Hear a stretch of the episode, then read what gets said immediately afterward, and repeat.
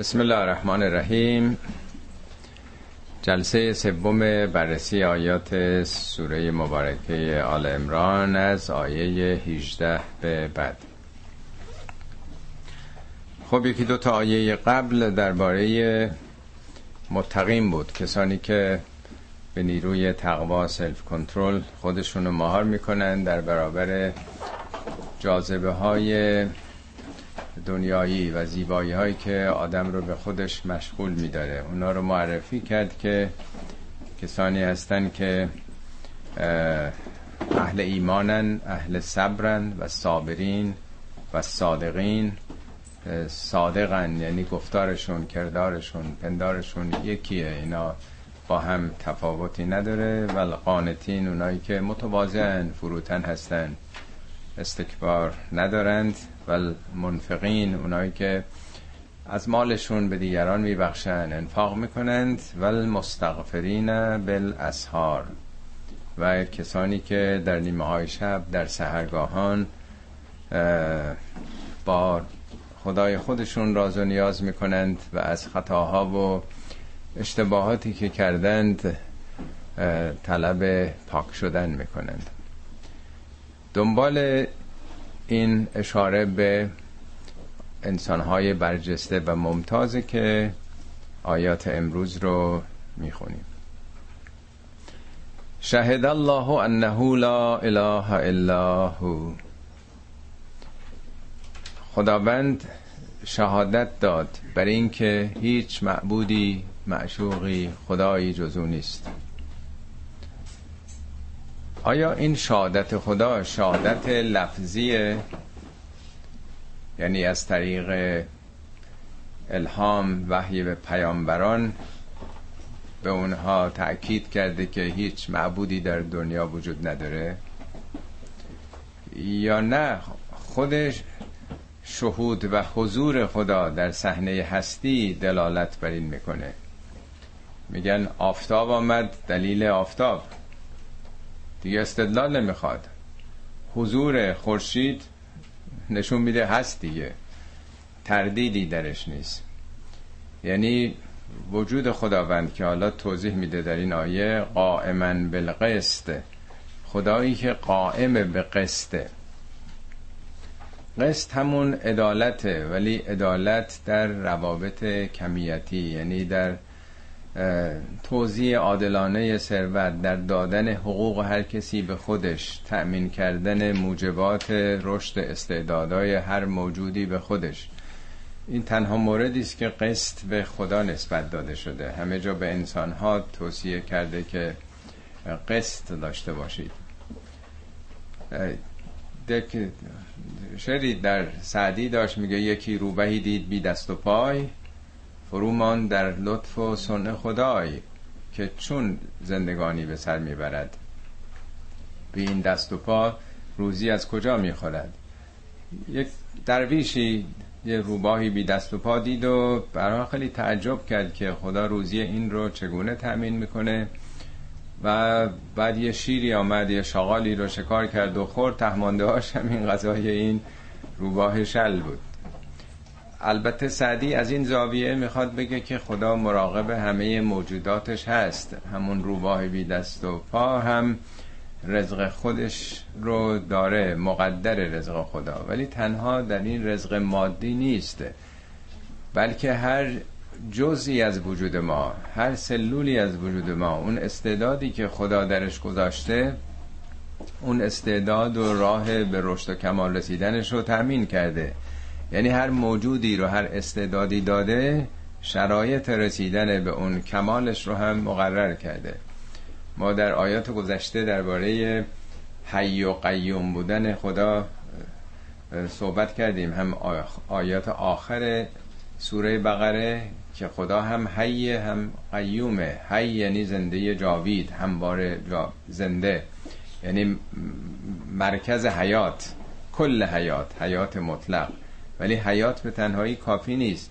هم حیات داده و هم حرکت آفریده. قیوم یعنی به پادارنده ابتدای این سوره آل امران هم باز خدا رو از بود حی و قیوم مطرح کرد.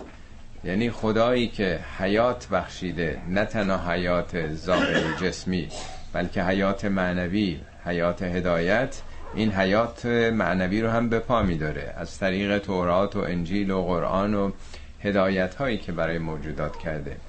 قائم بالقسط هم دنبال همون خدای قیوم دیگه. قیوم یعنی به پا دارنده قائمم یعنی خدا برپاست خدایی که جهان رو داره حرکت میده و هر جزئی مطابق آن چیزی که خدا حکمتش ایجاب می‌کرده بر اون آفریده خدا داره میگردونه.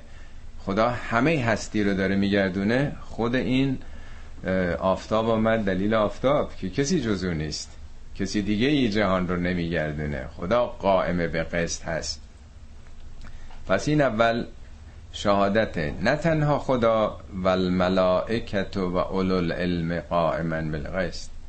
همچنین فرشتگان به عنوان کارگزاران جهان نیروهایی که خداوند در جهان قرار داده همه اونها هم کارگزاران قسطن دیگه.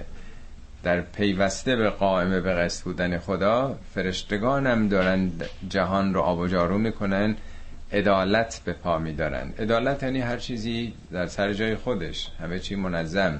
قسط همون عدالت ولی بیشتر در مثلا کمیت هاست نه کیفیت ها و علاوه بر اونها علم اونهایی که علم داده شدن دارندگان علم. نه اهل علم که منتصب به علم باشن.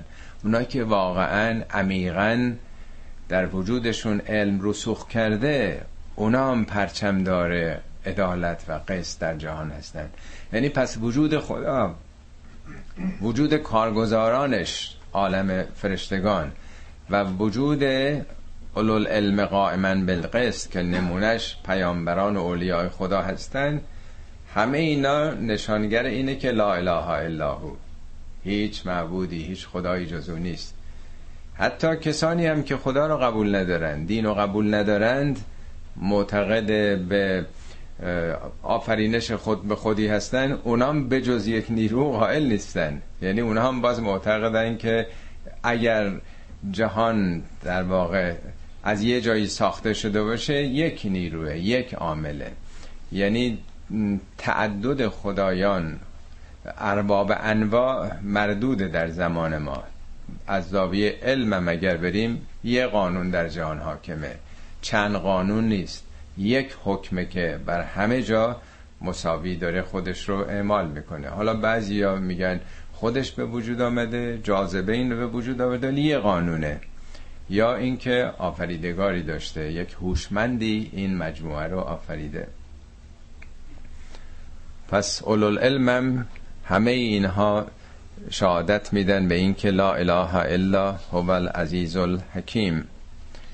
یه دعایی هست در روزای جمعه می‌خونن. خیلی جالب من نوشته بودم اینم در واقع شهادتی است که مثل اینکه روزای جمعه انسان به خودش میده. من حالا فارسیشو می‌خونم. عربیش اینطوری شروع میشه. اللهم انی اشهدو کرد اون ترجمه هاست. پاورقی 44 بار خدایا تو رو گواه می‌گیرم و کفا بکه شهیدن. خودت کافی هستی به شهادت اینکه کسی جز تو نیست. و اشهد و جمیع ملائکت که همه فرشتگانت به شهادت می‌گیرم. و سکان سماواتک تمام اون موجوداتی که در آسمان هان.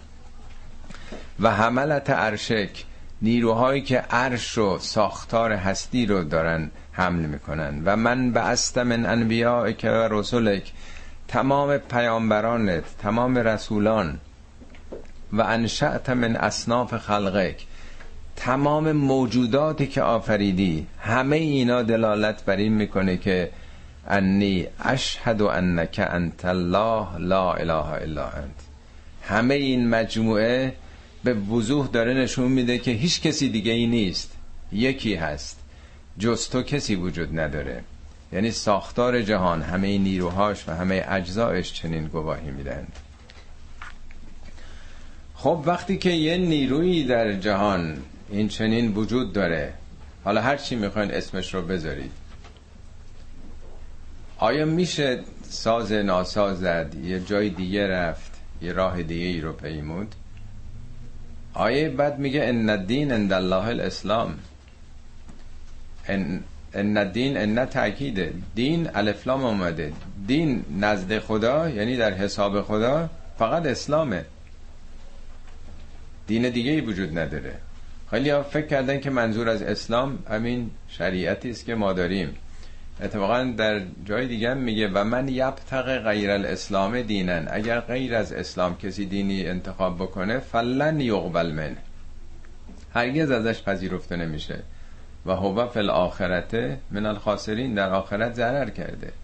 اونجا معناش شریعت اسلام نیست بلکه اسلام باب افعال تسلیمه مثل اشغال یه جار اشغال می‌کنن. اسلام یعنی خود رو تسلیم کردن. تسلیم چی؟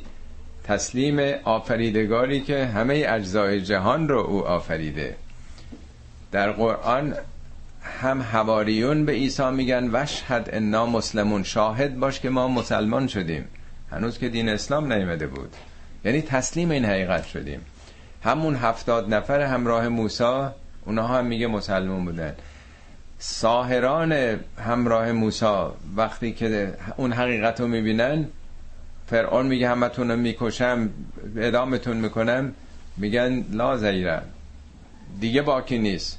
ما تسلیم شدیم ما مسلمان شدیم. سلیمان مسلمان هر انسانی که تسلیم این حقایق باشه مسلمانه. اصلا تسلیم فقط مربوط به انسان ها نیست. این آیه قرآن پیامبر میگه که به من میگین که چرا تسلیم او هستم؟ ولهو اصلا من فی السماوات و الارض.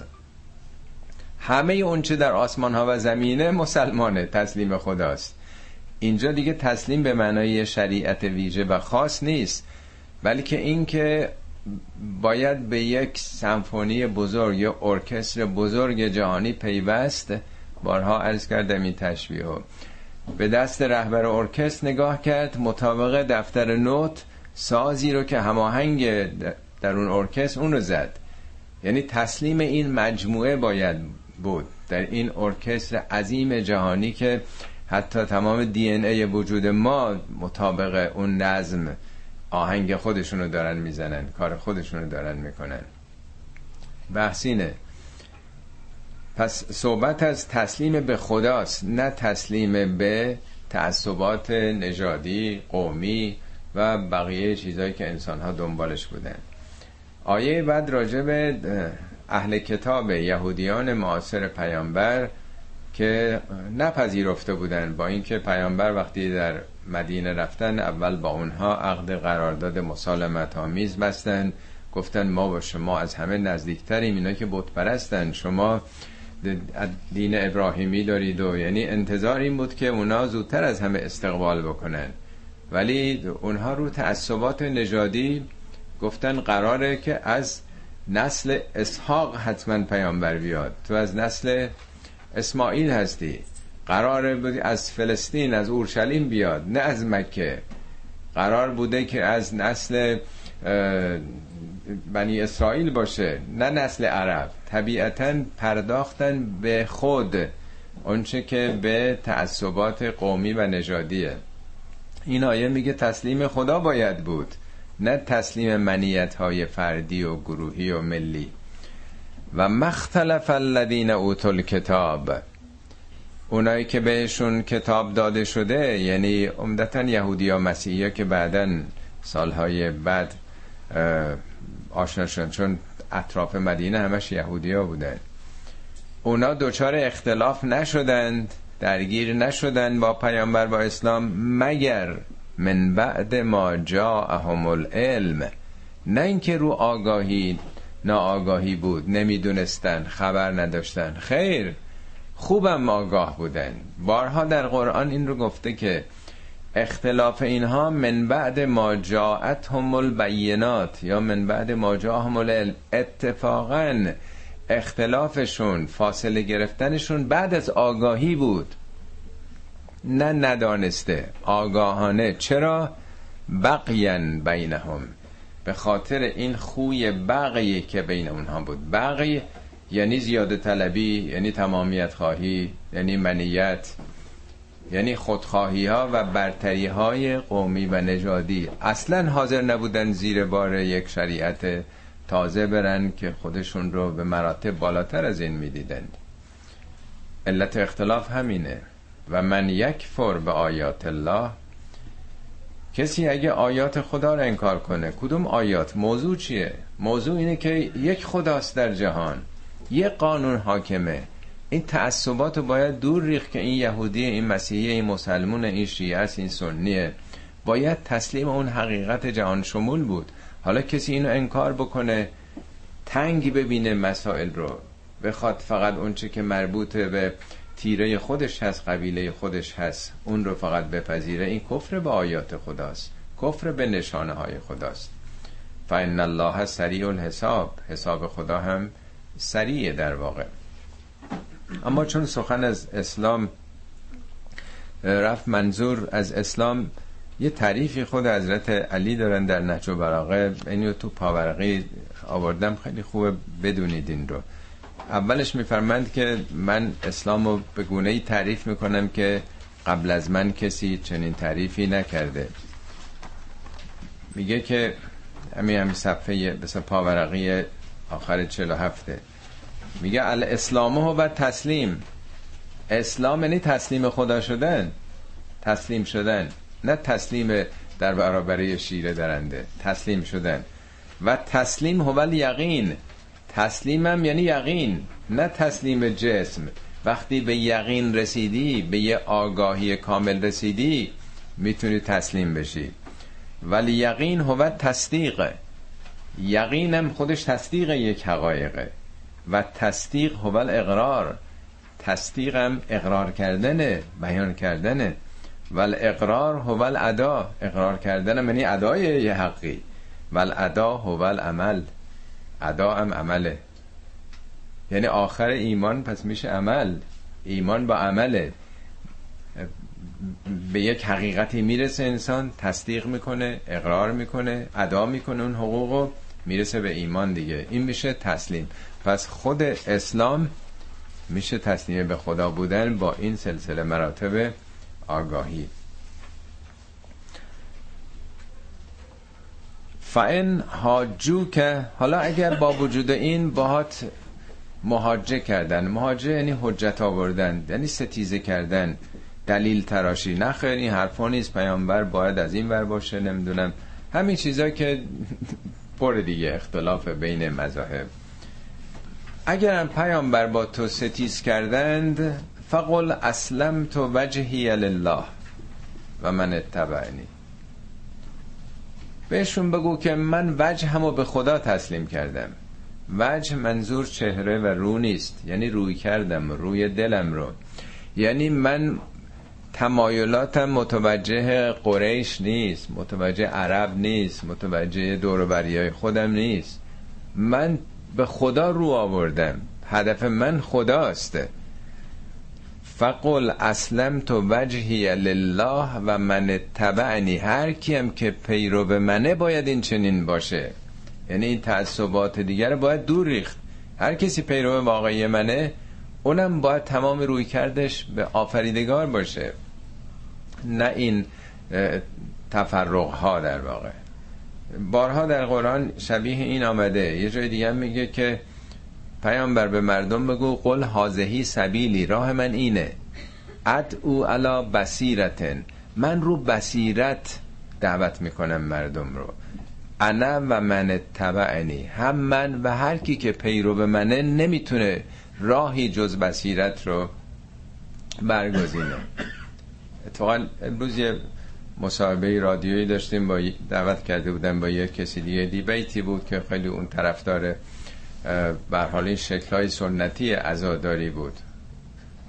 در واقع حرفش این بود که نه اصلا لازم نیست که حتما از توی این نهزت حسینی نهزت کربلا جنبشی در بیاد و حق ستیزی باشه. خود همین عزاداری خود اشریختن خود این اصل چرا دنبال مثلا نتایج سیاسیش باید بریم؟ یعنی خیلی دفاع از حتی غمزنی و همه این مجموعه می‌کرد که من این را استناد کردم که پیامبر از تعبد دفاع می‌کرد. همین آیه رو خوندم که قرآن میگه پیامبر به مردم بگو که من فقط رو بصیرت دعوت می‌کنم نه رو ناآگاهی و تعبد و نمی‌دونم یه فرمی رو انجام داده و قل للذین اوتوا کتاب پیامبر به اونایی که کتاب بهشون دادیم منظور از کتاب همون تورات و انجیله. قل للذین اوتوا کتاب و الامیین. امیین یعنی بی سواداشون حالا که همه سواددار سواد معمولی شدن 90 اقلا 5 درصد ملت ما این قرآن رو نخوندن نمی‌شناسن. ملت مسلمون اونا که اعتقاد دارن. حتی معنای نماز اکثریت نمی‌دونن. حالا چند هزار سال پیش یهودی ها بدتر از امروز. فقط تعدادی همون خاخام هاشون می‌دونستن که چی نوشته توی تورات. بقیهشون خبر نداشتن. مقلد و پیرو خاخام ها بودن. هنوزم تو دنیا همینطوره دیگه. اکثر دین دارن. میگه به اونایی که کتاب بهشون داده شده و به این پیروانشون مقلدانشون بگو اسلمتم شما هم تسلیم هستید؟ فان اسلمو فقط اهتدو اگه واقعا اونا اینطوری تسلیم شده باشن قطعا هدایت شدن یعنی همه حرفا همینه. همه حرفا تسلیم خدا شدنه. و این تولو حالا اگه پشت کردن به این حرفا اعتنایی نکردن. فانما علیک البلاغ. تنها وظیفه تو ابلاغ گفتنه. این ابلاغ سیزه بار تو قرآن اومده شیش بارش گفته به پیامبر هیچ وظیفه دیگه غیر از ابلاغ نداری. یعنی در دین که اجباری نیست. نمیشه که به زور با مردم برخورد کرد که تسلیم میشین یا نه. تنها وظیفه تو همینه. انما یعنی این است و غیر از این نیست. حرف حسره انحصار. تنها وظیفه تو رسوندن این پیامه که اونچه که مورد قبول خداست تسلیم این نظام جهان شمول شدنه. ساز ناساز نزدنه. برای خودت کار خودتو مطابق دل خودت نکردنه. والله بسیرون به لباد خدا خودش بسیره به بندگانش. کسی نخواسته دخالت بکنه. تنها وظیفه تو گفتنه. بقیهش با خداست. کاش که آقایون بخونن و بفهمن که وقتی پیغمبر چنین حقی خدا بهش نداده از کجا اینا ولایت مطلقه؟ بر خودشون قائلن که انتظار دارن مردم احکامشون رو به هر قیمتی بپذیرن. ان الذين یکفرون به آیات الله اونایی که این نشانه ها و آیات خدا رو انکار می‌کنند. منظور کسانی نیست که دین رو قبول ندارن و خیلی چیزایی که ظاهر شرایع هست نمیپذیرن اونایی که این حقایق و حقایق زیربنایی و اساسی رو انکار می‌کنن با استکبارشون می‌خوان زیر بار این حرفا نرن. به صلاح سیاق آیات یا به صلاح بحث راجع متکبرین متولی دین در یه دوره است که حاضر نیستن حقیقت رو بپذیرن. ان الذين یکفرون به آیات الله و یقتلون النبیین به غیر حق. پیامبران رو به ناحق میکشتن. این نمیگه تازه به غیر الحق. به غیر حق حق نکره آمده. یعنی بی هیچ گناهی بدون هیچ دلیل توجیه کننده ای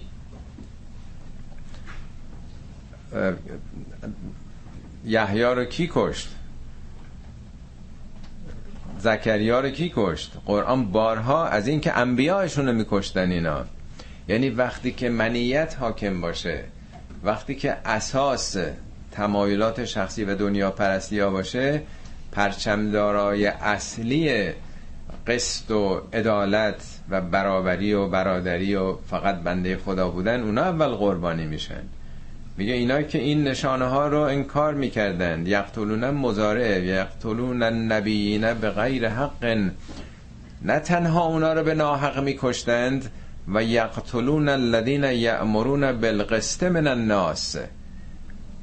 و از بین مردم اونایی رو که به قسط ندای آزادی و عدالت سر می‌دادن اونا رو هم می‌کشند. یقتلون ادامه داره. خدا رحمت کنه مرحوم طالقانی رو. اون موقع هم خب زندانا دو دسته بودن. بخشیشون گروه های مجاهد و مذهبی بودن. گروه هم چپی بودن. اونا هم سخن از عدالت اجتماعی می‌کردن. توضیح عادلانه ثروت در جامعه. نفی طبقات. تحت تاثیر حالا افکار مارکسیسم سوسیالیسم بودن. اونام کشته می شدن اونام تیربارون می شدن ادام می شدن. یعنی وقتی که منیت های حاکم باشه نه تنها دینداران و منادیان توحید و مذهب بلکه هر کسی بخواد به منافع اونها کوچکترین خدشه وارد بکن اونام کشته میشند این داره یه سیری رو نشون میده. که به نام دین سخن از به اون بنی اسرائیل بخشی از اوناست که منحرف بودن. به نام دین دینداران متولیان حتی پیامبران رو در واقع میکشتند. و هر کسی که بخواد به قسط فرق قد قسطم با عدل ارز کردم که عدل جامعه عدل رفتاریه. عادلانه رفتار کردن با دوست با دشمن با همسر. ولی قسط جنبه اقتصادی داره عمدتا. یعنی روی توزیع عادلانه امکانات جامعه است اقتصاد بیشتر جنبه های کمیتی بهره نصیب سهم شامل همه اینها میشه. یعنی اونایی که اعتراض به این اختلاف طبقاتی قارت منافع اجتماعی رانتخاری سوء استفاده ها اختلاس ها دوزی ها می‌کنن اونام کشته میشند تو این جوامع. هم به عذاب علیم اونها رو هم به عذاب علیمی بشارت بده. کیا هستن اینها؟ اولئک الذین حبتت اعمالهم فی الدنیا والآخره. اینا اعمالشون هم دنیا به باد هوا میره. حبت یعنی تباه شدن. نه تو دنیا به جایی می‌رسن فکر می‌کنن با سرکوب با کشتن دیگران چند سباهی می‌تونن بیشتر بمونن. و هم در آخرت و ما لهم ناصرین. هیچ یاوری هم نخواهند داشت. به فرمایش حضرت علی دارن میفرمند که مهمترین عاملی که باعث تضعیف حکومت میشه سرکوب مخالفین هست. به مالک اشتر که میره مصر حکومت کنه به اون میگن. میگن فلا تقوین سلطان که به صف دم حرام.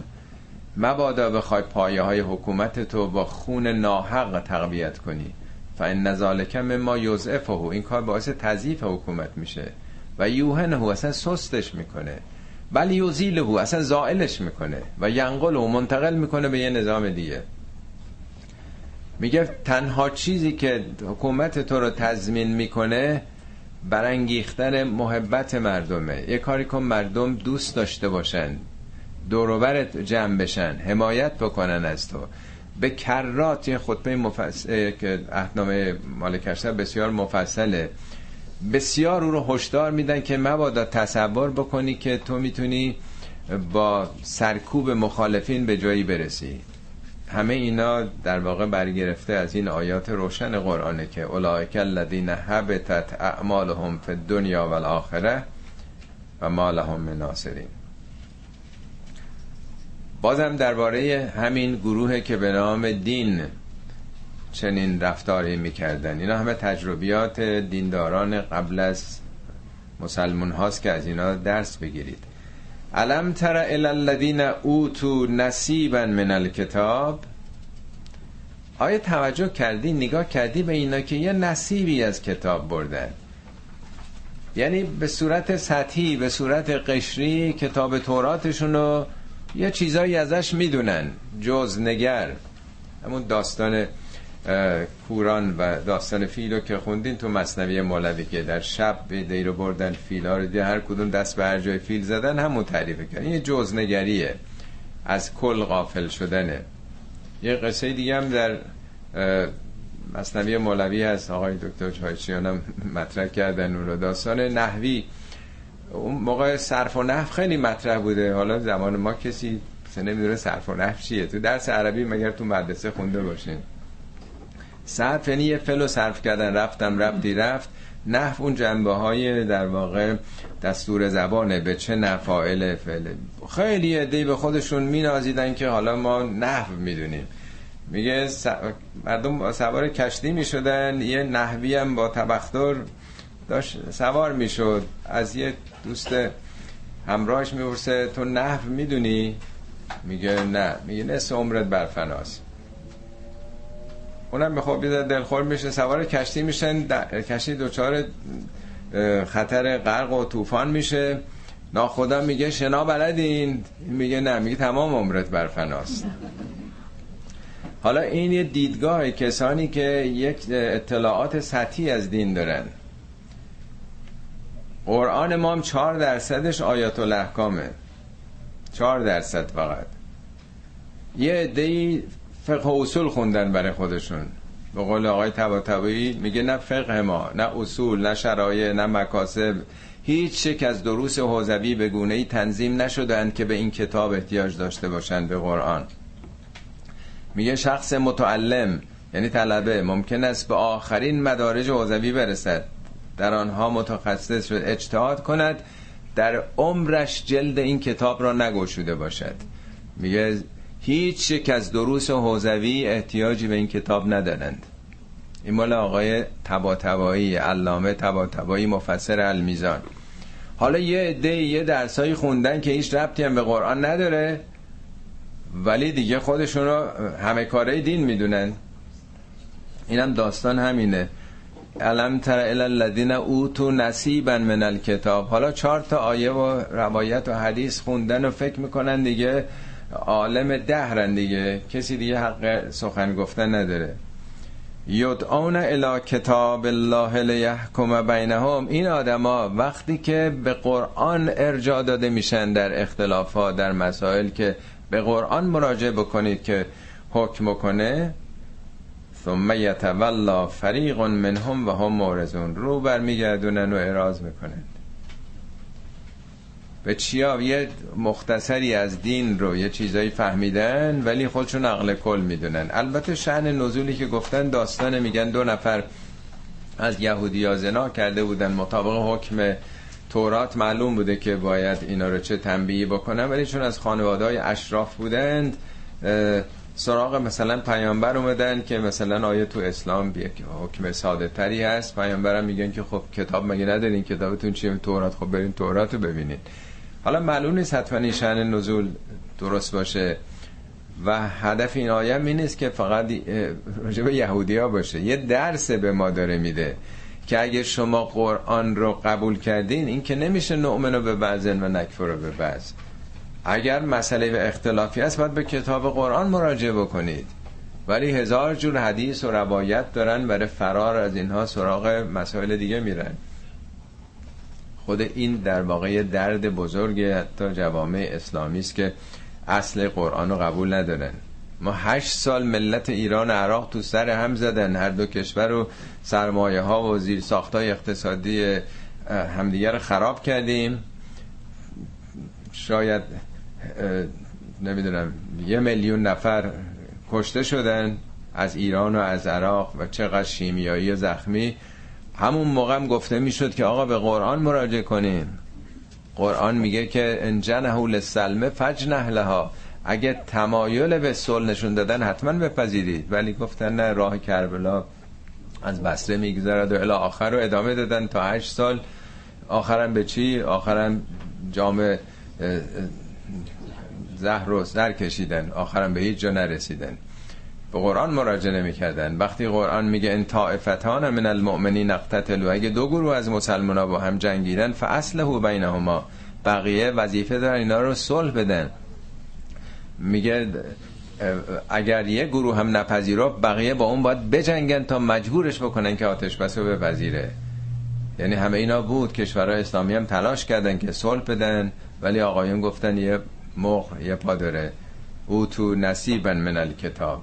با یه نصیبی که از این دانش دین برده باشن برده بودن. حالا چرا این اشکالات پیش میاد؟ ذالکه به انهم قالوا لن تمسن النار الا ایاما معدودات. داستان همطور که ارز کردم راجع اون بنی اسرائیل اون دور است. چرا این خوش خیالی رو داشتن؟ ذالکه به انهم قالوا لن تمسن النار الا ایاما معدودات. ما که هیچ وقت جهنم نمیریم ما که هیچ وقت دوزخی نمیشیم. اصلا آتش با ما تماسی نمی‌گیره.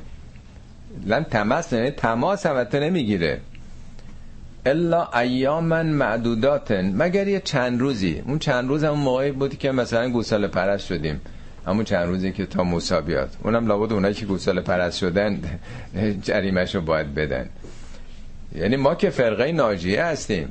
تو قرآن میگه اینا یهودی ها می‌گفتن نحنو اولیاء الله و احباه. ما که اولیاء خدا هستیم. ما دوستداران خداییم. قوم برگزیده خدا هستیم. ما که مشغول این چیزا نمیشیم. اینا مال بقیه است. و قرهم فی دینهم ما کانو یفترون. افترا یعنی من درآوردی. چیزی که آدم میبافه از خودش در میاره. یفترون مزاره هم هست. این حرفایی که به نام دین از خودشون خاخاماشون درست کردن اینا رو فریب داده در دینشون. یعنی پس از دین میشه آدم کلا سرش بره. دین ساخته شده دین متحجر. دین خرافاتی مردم فریب میده. می کجا این حرف هستش؟ هر انسانی تابع عمل خودش هستش. به چه دلیل چنین امتیازهایی شما باید داشته باشید؟ شما مسئول از عواقب به آثار اعمالتون باشید. حتی خود قرآن هم مولوی هم میگه ازان که زین قرآن بسی گمره شدند وین رسن قومی درون چه شدن قرآن هم اگه بد بفهمی بد برخورد بکنی یه گمراه میشن. وین رسن را نیست جرمی ای انود چون تو را سودای سر بالا نبود. تقصیر که از قرآن نیست. میگه قرآن یه رسنه یه ریسمانه. آدم از ته چاه میاره بالا نجات میده تو فضای آزاد می‌ذاره یه آدمایی هم با همین ریسمان میرن ته چاه. از فضای آزاد. پس مهم اینه که چگونه با دین برخورد بکنیم. دین می‌تونه بسیار موجب گمراهی مردمانی بشه. باید دید که دین از سرچشمش ما گرفتیم یا از دست کسانی مثل خودمون در طول نسل ها خرافات رو بهش اضافه کردن. مرحوم طالقانی در شرح همین آیه بذارید من اینن صحبت ایشون رو این تفسیر خود ایشون از همین آیه است. در صفحه 67 این کتاب تفسیر پرتوبی از قرآنشونه. فرمان چرا پیوسته به گذشته و گذشتگان و دیگران بنگریم؟ چرا به یهودی ها یعنی میگه این ظاهره که گفته برای عبرت ماست. چرا به اونا نگاه بکنیم؟ مگر ما مسلمانان نمایشگر تاریخ و تنبیه این کتاب نیستیم. اینی که میگه علم تر الی الذین اوتوا نصیبا من کتاب میگه بگه برای ما داره نمیگه. مگر ما کتاب خدا را تقسیم و تجزیه و جویده نکردیم؟ به وابستگان به اسلام اصیل و روح اسلام طایفه امامیه. طایفه امامیه یعنی همون شیعه. به طایفه امامیه بنگریم. حالا مخصوصا این گفته طایفه امامیه که بر نخوره به کسانی. میگه به خودمون شیعیان نگاه بکنیم. همانها که به امامت و ولایت و عدالت و انتظار و قیام عقیده دارن قیام امام زمان منتظر او باشیم. و پیوسته به جویبار آگاهی و امید بخشی دل بستن. این حقایق زنده و عینی و حیاتی را با واقعیت کنونی با واخوردگی با یأس با زبونی مقایسه کنید. می این آیات نگاه بکنیم به وضعیت حالا خدا رحمت کنه طالاقانی رو که اگه زنده بود می‌دید که چقدر از چاله به چاه هم تازه افتادیم. اون موقع داره اینا رو میگه. چرا؟ همه این عقاید به صورت تخیلات و بادهای غرور در آمده و از شناخت کتاب یعنی قرآن با همه مسئولیت ها و جوانه با ابعادش باز مانده ایم علم تر الذین اوتوا نصیبا اینا رو میگه. چرا؟ چون امامان شهیدان شفیعان ساقیان کوسر با همه قصرها و همه هوری ها از آن ما و تکلیف ما انجام مسئولیت های فردی. همین. میگه انتظار داریم شفاعت و امامان و هوریا همه اینا باشه ما چکار بکنیم؟ هیچی فقط کار شخصی خودمون. گناهان فردی آنها رو هم که آب ولایت و شفاعت می‌شوید. و دیگر هیچ. چون آنها هستی و جان خود را برای شفاعت ما دادند. همچون پیروان موسی و عیسی که رسالتشون شستن گناهان بنی اسرائیل بود و همین اشاره می‌کنه که چطور همون افکاری که تو مسیحیت میگه ما هم خوشحالیم که امام حسین شفیع ماست دیگه. ما که همه جامون تو بهشت فقط مسئله اینی که کجای بهشت مثلا؟ تو غرفه هاش هستیم. مثلا ردیف چندم لوج نشینیم یا مثلا وسط ها قرار می‌گیریم.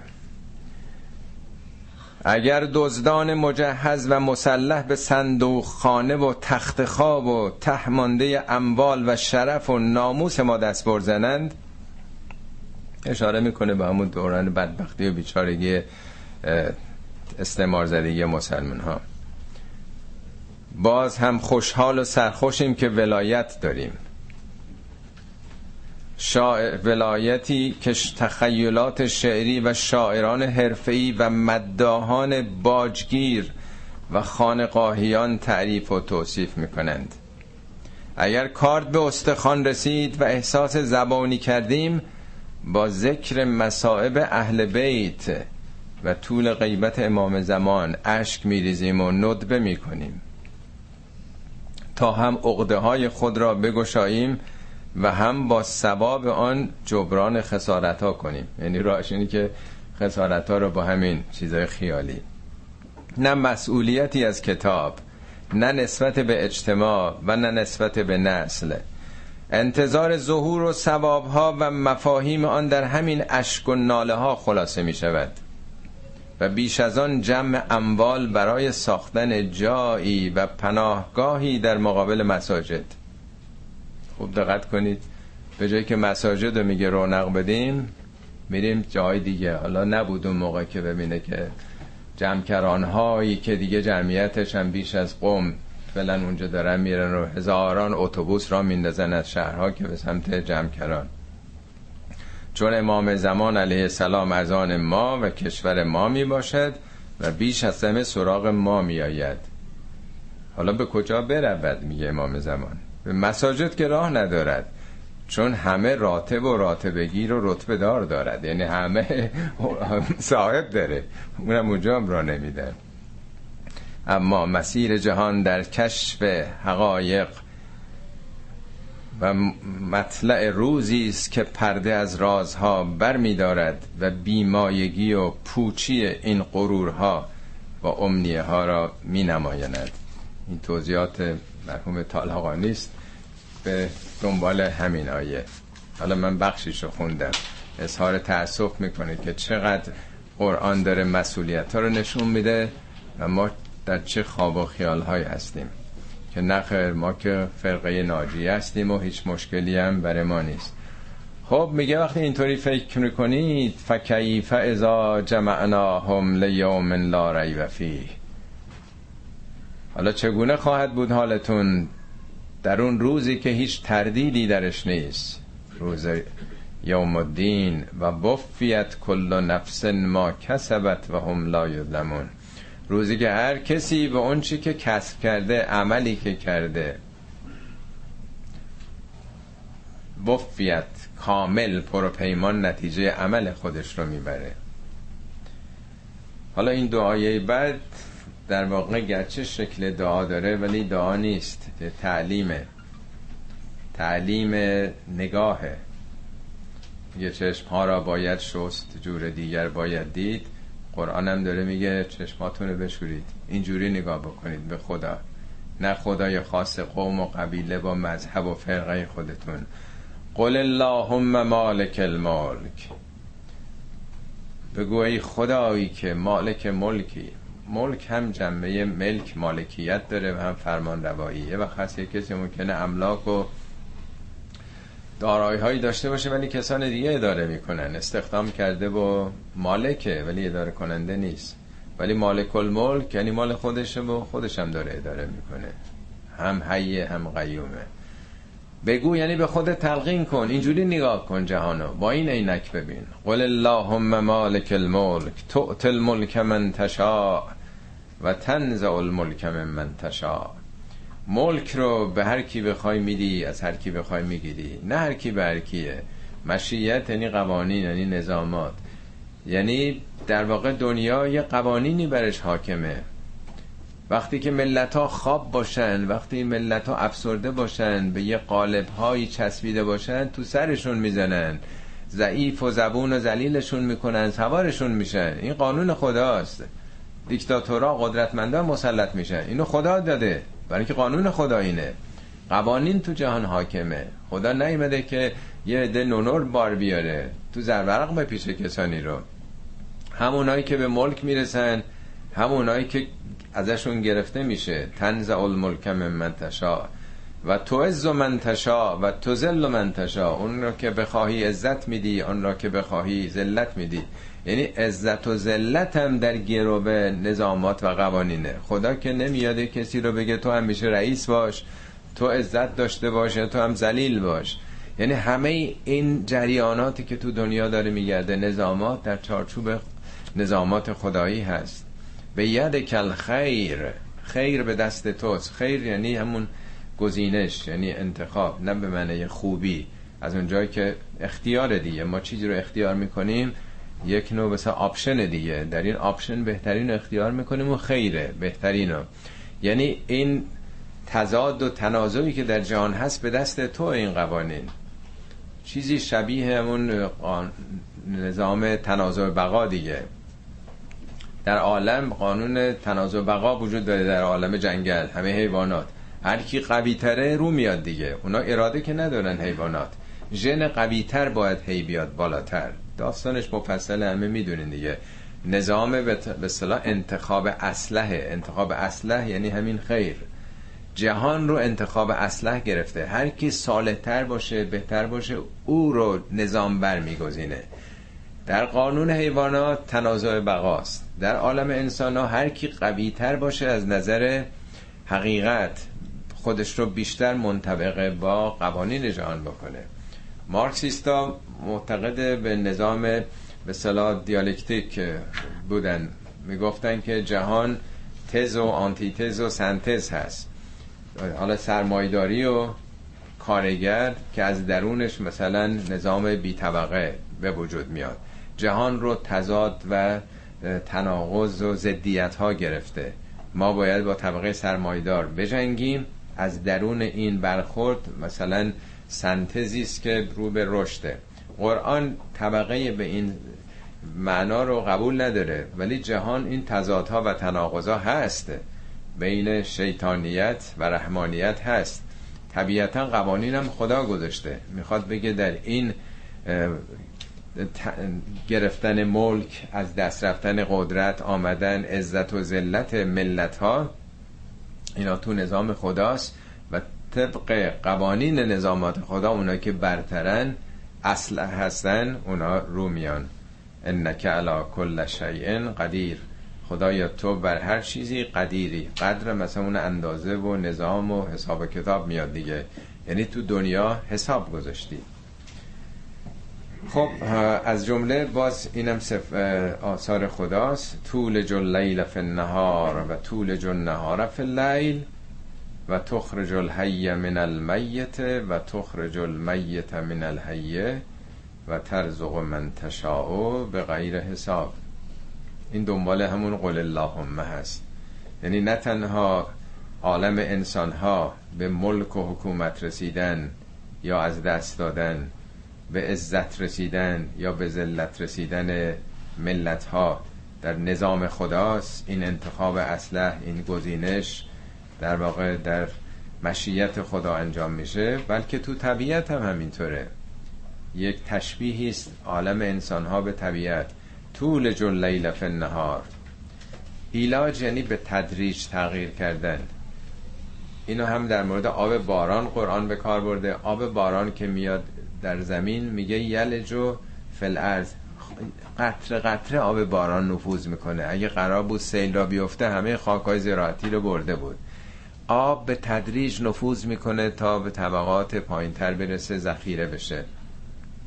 شبم ناگهان شب نمیشه. روزم ناگهان روز نمیشه. به تدریج نظام شب تبدیل به روز میشه. از طلوع فجر تا طلوع خورشید حدود یه ساعت رو فاصله است. از موقعی که یواش یواش داره غروب میشه تا موقعی که تاریکی همه جوره می‌گیره همین حدود فاصله است دیگه. اگه قرار بود ناگهان شب می‌شد ناگهان روز می‌شد همه گیاه ها میمردن. از این اختلاف درجه شدید طوفانهایی به وجود میامد که همه چی رو از بین می‌برد. می‌خواد بگه در دنیا هر تغییر و تحولی تدریجیه. اگه شما تو نظام شب هستید انتظار نداشته باشید ناگهان روز بشه. اگه جامعه استبداد زده ای هستید جامعه جاهل عقب افتاده سراسر خرافات ناگهان که بهش نمیشه فردا. شروع بکنید. شروع بکنید در جهت روز حرکت بکنید تا لاقل نسل بعدتون به روشنایی و روز برسه به علیس صبح و به غریب برسه. اگرم در نظام روز هستید در نظام درستی قرار دارید به تدریج فاسد میشید به تدریج تاریک میشه جامعتون. مواظب باشید که تاریکی فراگیر نشه. این آیه بعدی در واقع چشم ما رو به نظام طبیعت باز می‌کنه که تفاوتی با نظام شریعت و نظام انسان ها نداره. طول جل لیل فی النهار و طول جل نهار فی و تخرج الحی من المیت. از مواد میت از مواد مرده یعنی خاک. خاک مرده است دیگه. زنده بیرون میاری. گیاه بیرون میاری. همه حیات از درون مواد مرده طبیعته. و تخرج المیت من الحی. از زنده دائما مواد مرده خارج می‌کنی. دائما چند میلیون سلول ما داره در روز میمیره. یعنی پس سیکل حیاتی چرخش حیات به دست توست. و ترزق من تشاء به غیر حساب. بی حساب طبق مشیت داری رزق میدی. بی حساب نکرد. بی حسابه. یعنی محدودیتی نداره. بی دریق فراوان در واقع موجودات و آفریده های خود تو بهرمند از رزق و روزی می‌کنیم. صدق الله العلی العظیم.